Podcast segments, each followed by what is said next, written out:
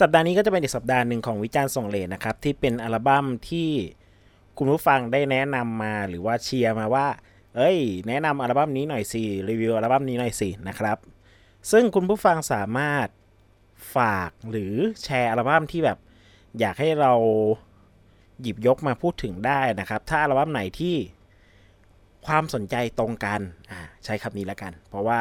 ก็ไม่ใช่ทุกอัลบั้มที่พวกผมจะหยิบมารีวิวนะครับ คือผมฟังเองก็ต้องพบว่าเออมันน่าสนใจ น่าหยิบมาพูดถึงจริง ๆ แหละนะครับ อย่างเช่นอัลบั้มนี้ครับ เป็นอัลบั้มที่ออกวางแผงเมื่อประมาณปีพุทธศักราช 2535 ได้นะครับ แล้วก็เป็นงานที่ยังเป็นตำนานจนถึงทุกวันนี้นะครับ เพราะว่าตัวศิลปินเองก็หลังจากนั้นสมาชิกแต่ละคนก็ไปเป็นเอกอุในทางด้านแต่ละแขนงนะครับ นักร้องนำก็ เป็นศิลปิน alternative ที่มีผลงานมากมายในเวลาถัดมา มือกีตาร์ก็ไปเป็นโปรดิวเซอร์มากฝีมือที่ปลุกปั้น ศิลปินที่มีชื่อเสียงทั้งอโศกและลาดพร้าว ฟังอย่างนี้น่าจะเดาออกแล้วครับ ถ้าใครตรงยุคตรงปกกับผม ตรงสมัยกับผม ผมกำลังพูดถึงวงดนตรีที่มีชื่อว่าไฮดราครับ และนี่คืออัลบั้มเดียวของพวกเขาอัสเจรีในวิจารณ์ส่งเลเทปนี้ครับ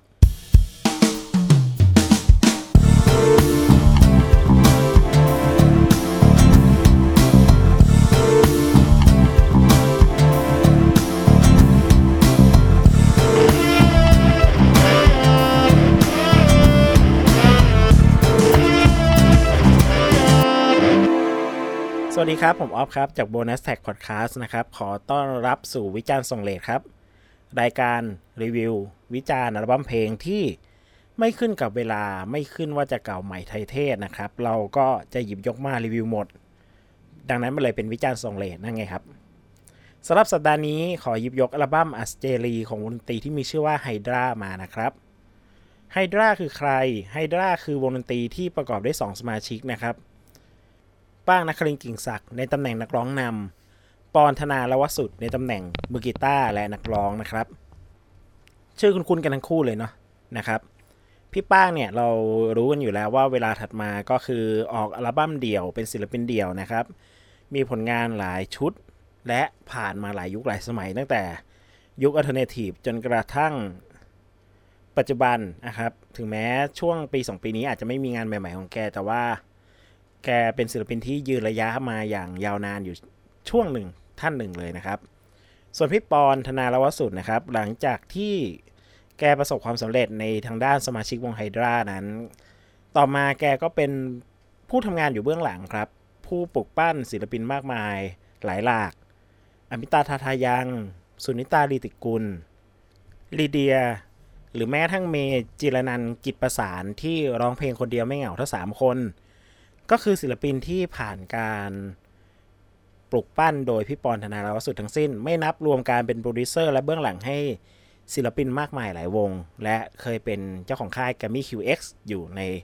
ช่วงหนึ่งนั่นเองนะครับ แต่เราจะพาย้อนกลับไปจุดเริ่มต้นที่สำคัญของพวกเขาทั้งคู่นั่นก็คือการเป็นสมาชิกวงไฮดรานะครับ วงไฮดรานั้นเกิดจากการที่ทั้งสองคนนั้นศึกษาอยู่ในรั้วบัญชีจุฬาเหมือนกันนะครับ คณะพาณิชยศาสตร์และการบัญชีจุฬาลงกรณ์มหาวิทยาลัย โดยพี่ป้างจะเป็นรุ่นน้องของพี่ปอนอีกทีนะครับ ก็ในส่วนของพี่ปอนจริง ๆ ก็ไม่ใช่มือใหม่และมาออกงานครั้งแรกในฐานะไฮดราเลยนะครับ จริง ๆ แล้วพี่ปอนด์เองเป็นสมาชิกวง Feedback นะครับ ที่เป็นดนตรีแนวแบบ ป๊อปร็อกและมีกลิ่นแบบเขาเรียกอะไร techno pop ถ้าตามที่เขานิยามให้ให้วงเองนะครับ มีผลงานเด่นๆอย่างตื่นเถิดชาวไทย ประกายเสน่หา แล้วก็อีกหนึ่งเพลงเป็นเพลงที่ผมชอบมากเลยของวงนี้นั่นก็คือเพลงสิ่งที่เธอให้นะครับ สิ่งที่เธอให้ฉันมาคือน้ำตา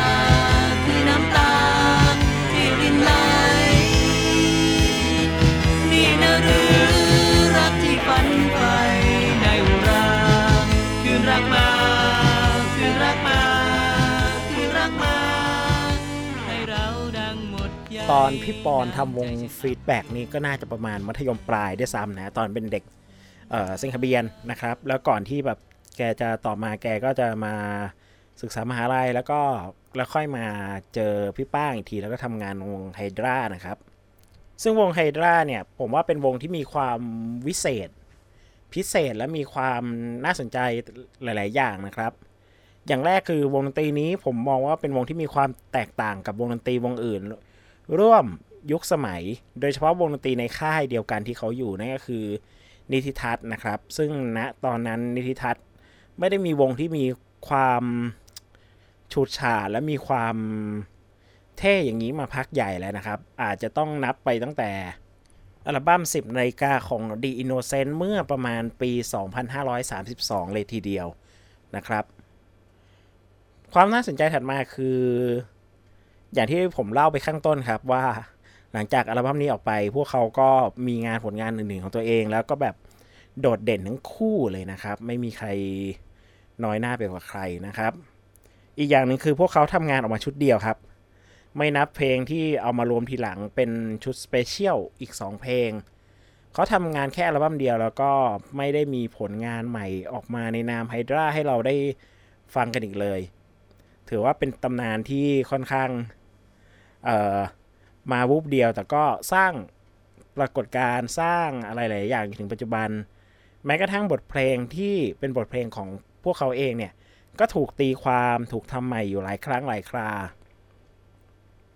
ล่าสุดก็น่าจะเป็นตัวปลอม 2 เวอร์ชั่นที่ประกอบโฆษณาเอ่อฟาสต์ฟู้ดเจ้าหนึ่งนะครับ ที่ได้วงโปเตโต้กับลูล่ามาทำในหลายเวอร์ชันเอ่อในเวอร์ชันของแต่ละคนเป็น 2 เวอร์ชันออกไป แล้วก็ก่อนหน้านั้นมี cover อีกมากมายนะครับ และเพลงของพวกเขาก็คงยังอยู่ในกาลเวลาถึงปัจจุบัน มีความพิเศษมากมายครับสำหรับอัลบั้มนี้จนคิดว่าไม่อยากจะมองข้ามกัน หรือแม้กระทั่งเพลงที่มันอาจจะไม่ได้โดน ถูกพูดถึงถูกทำใหม่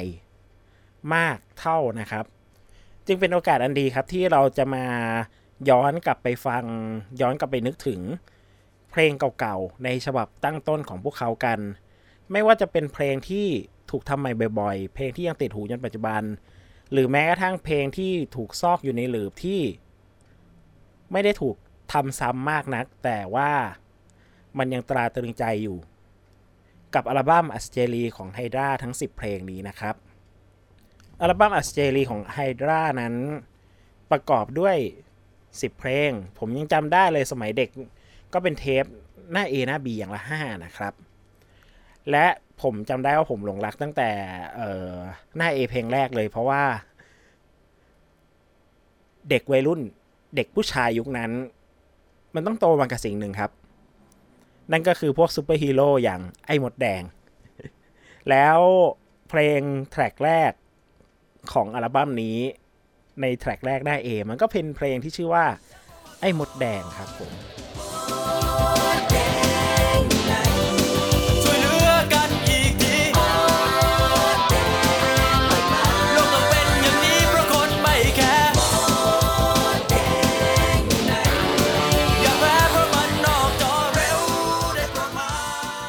อ้มดแดงเป็นเพลงที่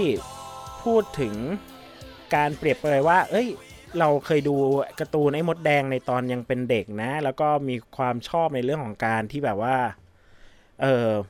ไอ้มดแดงเนี่ยมันมาสู้กับคนร้ายมันมาสู้กับนู่นนี่นั่นน่ะนะครับ แต่พอมาเปรียบเทียบกับชีวิตจริง โลกความเป็นจริงนั้น กลายเป็นว่า สังคมเราไม่มี สัตว์ประหลาดก็จริง แต่กลายเป็นว่าคนกันเองนี่แหละที่ทำลายคนกันเอง แล้วใครล่ะที่จะมาช่วยเหลือเราไอ้มดแดงนั้นหายจะจะหายไปไหน มดแดงที่อยู่ในโลกจริง ๆ เรามีไหมแล้วมันอยู่ตรงไหนอะไรเนี้ยครับ สิ่งที่น่าสนใจคือเพลงนี้นี่ก็ค่อนข้างซื่อตรงกับการ reference จากไอ้มดแดงมาจริง ๆ จังๆนะครับ ทั้งในเรื่องของทางด้านเอ่อ intro ที่มีการใส่เพลง title ของ Kamen Rider เข้าไปประกอบคลอเบาๆ ก่อนจะเข้าเป็นตัวเพลงจริงๆ รวมถึงการ reference ในส่วนของเอ่อเมโลดี้เพลงของไอ้มดแดง ทั้งไอ้ตัวตัวเนื้อตัวตัวเมโลดี้ของเพลงจริง ๆ ของไอ้มดแดงนี่แหละ Kamen Rider Rider Rider เนี่ย เอามาอยู่ในลายกีตาร์ได้อย่างพอเหมาะพอเจาะ แล้วก็เรารู้แหละว่ามันโอเค มันมีเจตนา tribute และพูดถึงสิ่งสิ่งนี้อย่างชัดเจน แล้วเขาก็ถ่ายทอดออกมาได้อย่างดี ซึ่งลายโซโล่ของพี่ปอนด์ก็จัดจ้านแล้วก็ดีเลยนะครับ มีมีการตีความไอ้ไอ้ท่อนดนตรีของคาเมนไลดาเดิมได้อย่างน่าสนใจนะครับ เมื่อคุณผู้ฟังฟังตั้งแต่เพลงแรกแล้วฟังไล่ไปเรื่อยๆ จนครบทั้ง 10 เพลง คุณผู้ฟังจะเห็นเอกลักษณ์อย่างหนึ่งที่เป็นจุดชัดเจนหนึ่งอย่างหนึ่งของไฮดราครับ คือการร้องที่ลายประสานของพี่ปอนที่ เป็นลายที่แบบชัดเจนและเป็น signature มากอะคือแบบวิธีการคอรัสแบบเนี้ยวิธีการซาวที่มันโดนเสียงร้องที่มันโดนบิดไปเล็กน้อย หรือรวมถึงมีการ แอบใช้ talk box มาช่วยนิดนึงให้มันดูมีความเป็นแบบสังเคราะห์มากขึ้นอะไรเงี้ย แล้วมันจะเป็นเอกแล้วมันจะเป็นโทนเงี้ยทั้งอัลบั้มเลยทั้งทั้งลายคอรัสของวิปปอเนี้ยซึ่งเป็นจุดเด่นมากนะครับ และเพลงที่ทำให้เห็นจุดเด่นนี้ชัดเจนอย่างหนึ่งก็คือเพลงแท็กถัดมานั่นก็คือ นางสาวหุ่นยนต์นั่นเองครับ นางสาวหุ่นยนต์เป็นเพลงที่พูดถึงคนที่ เฉยผู้หญิงที่แบบไม่ได้ตอบรับรักผู้ชาย ไม่ได้มีการแสดงปฏิกิริยาอะไรออกมาอย่างชัดเจน แต่ว่าทำไงได้ล่ะ ผู้ชายก็ยังรักอยู่ดีนะครับ แม้ว่าเธอจะจะดูแข็ง จะดูไม่ตอบสนองอะไรกับใครเลย จะดูเหมือนเป็นหุ่นยนต์ก็ตามนะครับ แต่ก็เออก็รักอะนะครับ โดยตัวทำนองนั้นโดยตัวดนตรีนั้นมีจังหวะกลางๆค่อนข้างสบายๆนะครับ แล้วก็ท่อน ท้ายๆของเพลง มีการใช้แบบเสียงสังเคราะห์เข้ามา ผมเดาว่าน่าจะมีการใช้ Talk Box อยู่ในเพลงนี้อย่างชัดเจนนะครับ ในท่อนลายท้ายๆที่เป็นเสียงของพี่ปอนที่มันโดนดัดเสียงให้เหมือนหุ่นยนต์นะครับ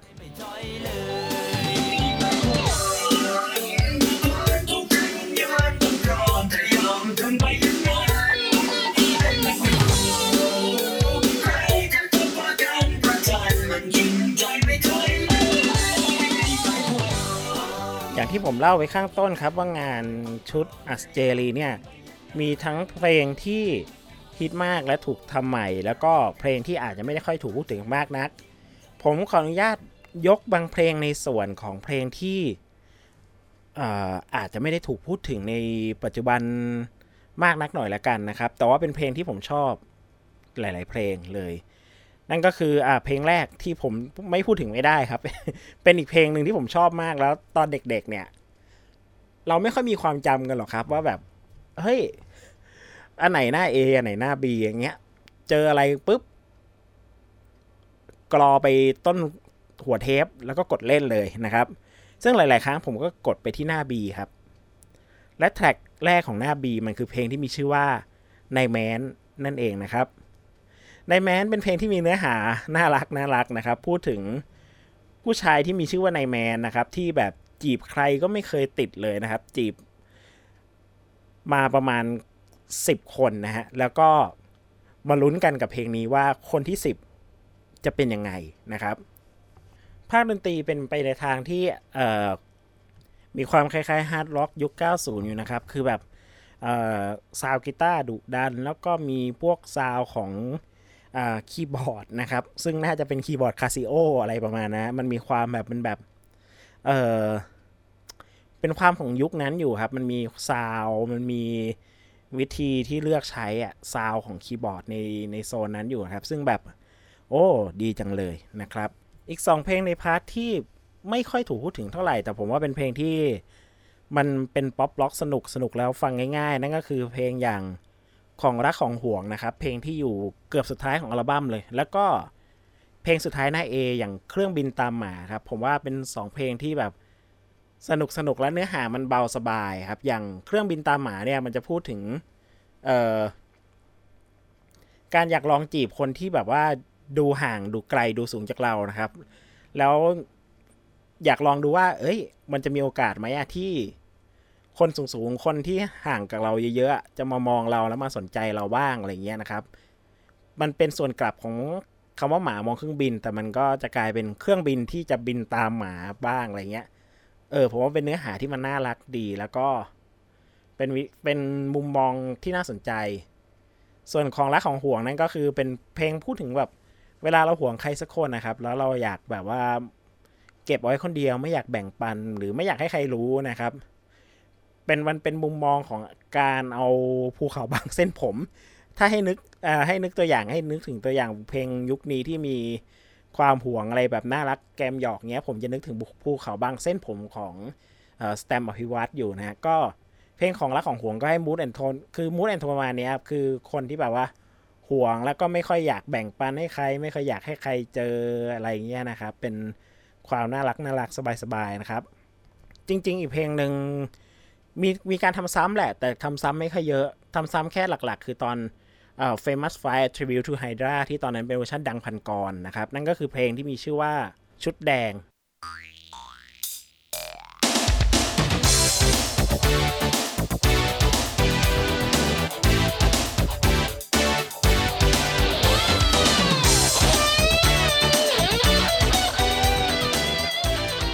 ความน่าสนใจของเพลงนี้ผมว่า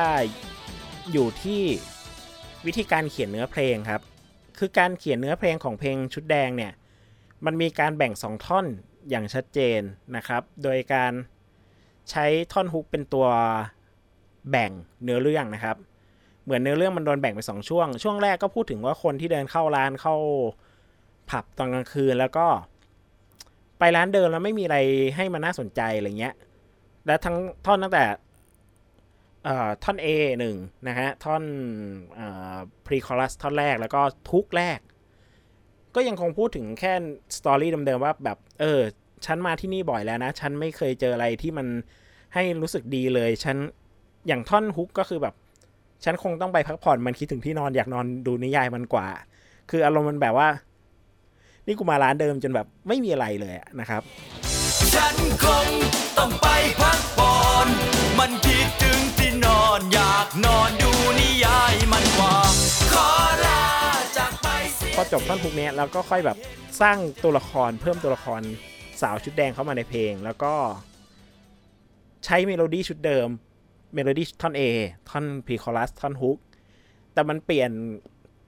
มันเปลี่ยนอารมณ์และ mood and tone มันไปเลยนะครับ ซึ่งมันทำให้เพลงนี้มันเออมัน ในครึ่งหลังของเพลงมันพูดถึงว่าแบบอิทธิพลของสาวชุดแดงที่เข้ามาเนี่ยมันเป็นยังไงนะครับ ซึ่งวิธีการเขียนเนื้อของพี่ป้างในเพลงนี้ถือว่าเป็นกรณีที่น่าสนใจมากอย่างหนึ่งนะครับสำหรับการเล่าเรื่องโดยใช้ทำนองก้อนเดิม แต่เราเล่นซ้ำทำนองนี้สองรอบ แต่ว่าเนื้อหาของทั้งสองรอบมันไม่เหมือนกัน ซึ่งกรณีนี้จริง ๆ เพลงในแมนก็เป็นกรณีคล้าย ๆ กันนะครับ ใครที่ ฟังเพลงนี้แล้วสนใจในเรื่องของเขาเรียกอะไรใครเป็นผู้ฟังและสนใจในเรื่องของการเขียนเพลงเนี่ย ผมว่ากรณีของเพลงชุดแดงเนี่ยมันเป็นเคสที่น่าสนใจในการ วิธีการเล่าเรื่องของนักแต่งเพลงอยู่ ว่าเขาจะเล่าเรื่องไงว่าแบบ เออ ชุดทำนองเหมือนกันหมดเลยนะ ท่อน A ท่อน B ท่อนฮุกเหมือนกัน แต่พอเราทำซ้ำรอบสองเราเล่าเนื้อหาในจุดที่มันมีจุดที่มันเปลี่ยนไปอะ มันมีมันมีการโยนสถานการณ์หนึ่งเพิ่มขึ้นมา แล้วเราสามารถเล่าภายในเมโลดี้เดิมได้อะผมว่าอันเนี้ยเป็นสิ่งที่น่าสนใจอยู่ชุดแดงเปลี่ยนแปลงทุกอย่าง จะขอขอเท้าข้างเมื่อมองเธอทั้งคืนยังได้ ชุดแดงหากเธอยิ้มมา คืนนี้คงมีค่าต่อกันด้วยใน part ที่มันเป็นเพลงที่หลาย ๆ คนน่าจะรู้สึกคุ้นหู หรือฟังกันบ่อยแล้วนะครับ ในฉบับ cover บ้าง original บ้างนะครับ แต่ถามว่าเพลงมันก็ยังมีความเพราะข้ามเวลาอยู่ไหมมันก็เพราะอยู่เสมอครับ ไม่ว่าจะเป็นอย่างเพลงเศร้าๆ เจ็บๆ อย่างไกลเท่าเดิม หรือว่าไว้ใจที่ก็ถูกทำซ้ำอยู่บ่อยๆ และการทำซ้ำกี่ครั้งก็ยังคงรู้สึกโอเคกับมันทุกครั้งนะครับสำหรับคนฟังเองนะครับ แล้วก็ คนฟังใหม่ๆ บางคนก็แบบอาจจะได้เจอฉบับ cover บ้างนะครับ ก็อยากให้ลองฟังในเวอร์ชั่นต้นฉบับกัน หรือแม้กระทั่งเพลงอย่างตัวปลอมที่ผมเล่าไว้ตั้งแต่ต้นเทปว่า อย่างล่าสุดก็จะมีฉบับของ p o t a t o เอง หรือรวมถึงฉบับของลุลาที่ว่าทำคู่ขนานกันเพื่อประกอบโฆษณาตัวหนึ่งนะครับ อันนั้นก็น่าสนใจนะครับ แล้วก็อยากจริง ๆ อยากให้ลองฟังตัวต้นฉบับด้วยต้นฉบับเป็นเพลงที่ป๊อปฟังสบายๆแล้วก็ มีเนื้อหาและวิธีการเขียนที่น่าสนใจอีกแล้วนะครับ ก็ในส่วนนี้พี่ป้างเป็นคนเขียนคำร้องนะครับ แล้วก็รายละเอียดของเนื้อหาของแต่ละท่อนนะครับ เป็นการอธิบายแล้วก็เป็นการแสดงความรู้สึกของคนที่แบบว่า ต้องพยายามเปลี่ยนตัวเองเพื่อให้ถูกใจใครอะไรเงี้ยนะครับ ซึ่งมันก็อาจจะเป็นเรื่องที่ยังคงไม่เก่าเนาะมันก็ยังมีหลาย ๆ คนที่ในความสัมพันธ์เราต้อง ทำตัวเองเพื่อเอาใจใครสักคนเพื่อทำให้เขารักอะไรเงี้ย มันก็ยังเป็นเรื่องที่ทันสมัยอยู่เสมอ และเวอร์ชั่นนี้ก็ยังคงทันสมัยอยู่นะครับ มันไม่ได้ฟังแล้วรู้สึกว่ามันเก่าอะไร มันยังมันมีความคลาสสิกด้วยซ้ำนะครับ มันมีความเท่อยู่ในตัวด้วยซ้ำนะครับ ปิดท้ายอัลบั้มครับ อัลบั้มนี้ทิ้งท้ายด้วยเพลงเพลงหนึ่งครับ ซึ่งเป็นเพลงที่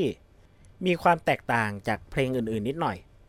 คือต้องเล่าอย่างนี้ครับตะกี้ผมก็เล่านู่นนี่นั่น แต่ยังไม่ได้เล่าแบบโครงสร้างการทำงานของอัลบั้มนี้สักเท่าไหร่เนาะอัลบั้มนี้เนี่ย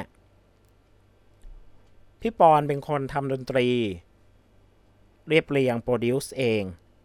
พี่ป้างเป็นคนแต่งคำร้องครับ แล้วก็พี่ป้างร้องเอง 9 จาก 10 เพลงในอัลบั้มนี้นะครับ ยกเว้นแทร็กสุดท้ายครับ เป็นแทร็กที่มีเสียงร้องของพี่ปอนธนาลวสุดเป็นหลัก นั่นก็คือดึกแล้วครับ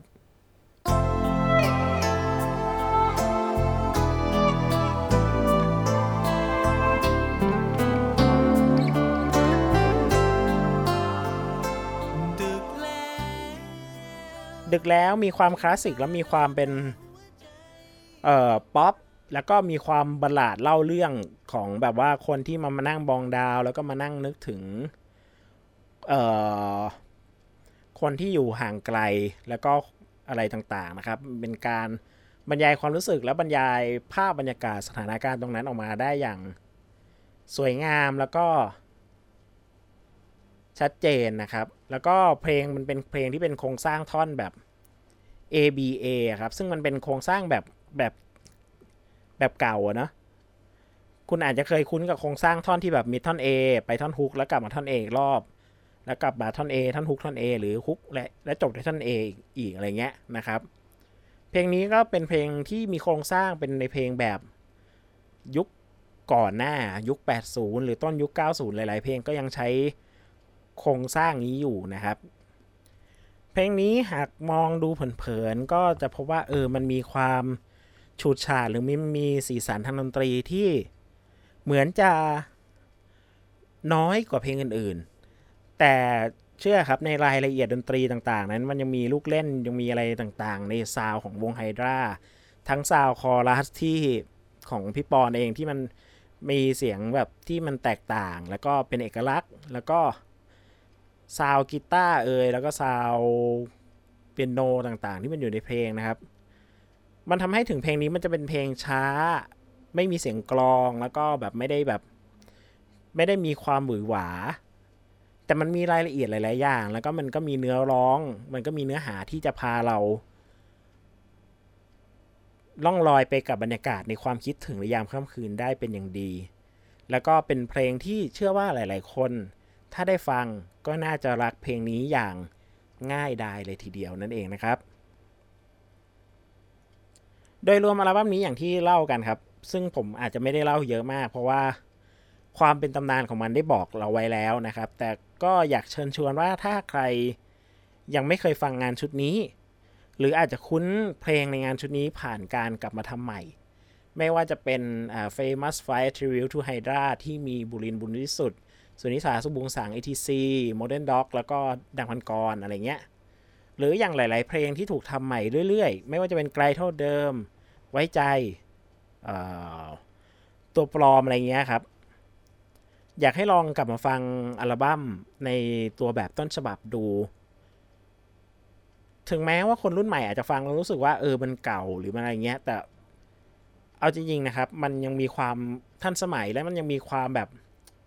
เอ่อความเท่หลายอย่างที่ยังคงเหลืออยู่แล้ว ผมเชื่ออย่างหนึ่งว่าใครหลาย ๆ คนที่อาจจะ มีความชื่นชอบแบบพวกแบบเอ่อ eighties nineties revival อะไรในที่มันกลับมาใหม่ในยุคนี้นะครับ น่าจะโดนใจและอินกับอัลบั้มชุดนี้ได้ไม่ยากหรอกนะครับ แล้วก็เป็นงานที่คู่ควรในการเก็บสะสม หรือถ้าไม่เก็บสะสมก็ได้ไม่เป็นไร ในสตรีมมิ่งก็มีให้ฟังกันทั้งอัลบั้มเต็มๆนี้เลยนะครับ กับอัลบั้มอัศเจรีย์โดยวง Hydra ครับผม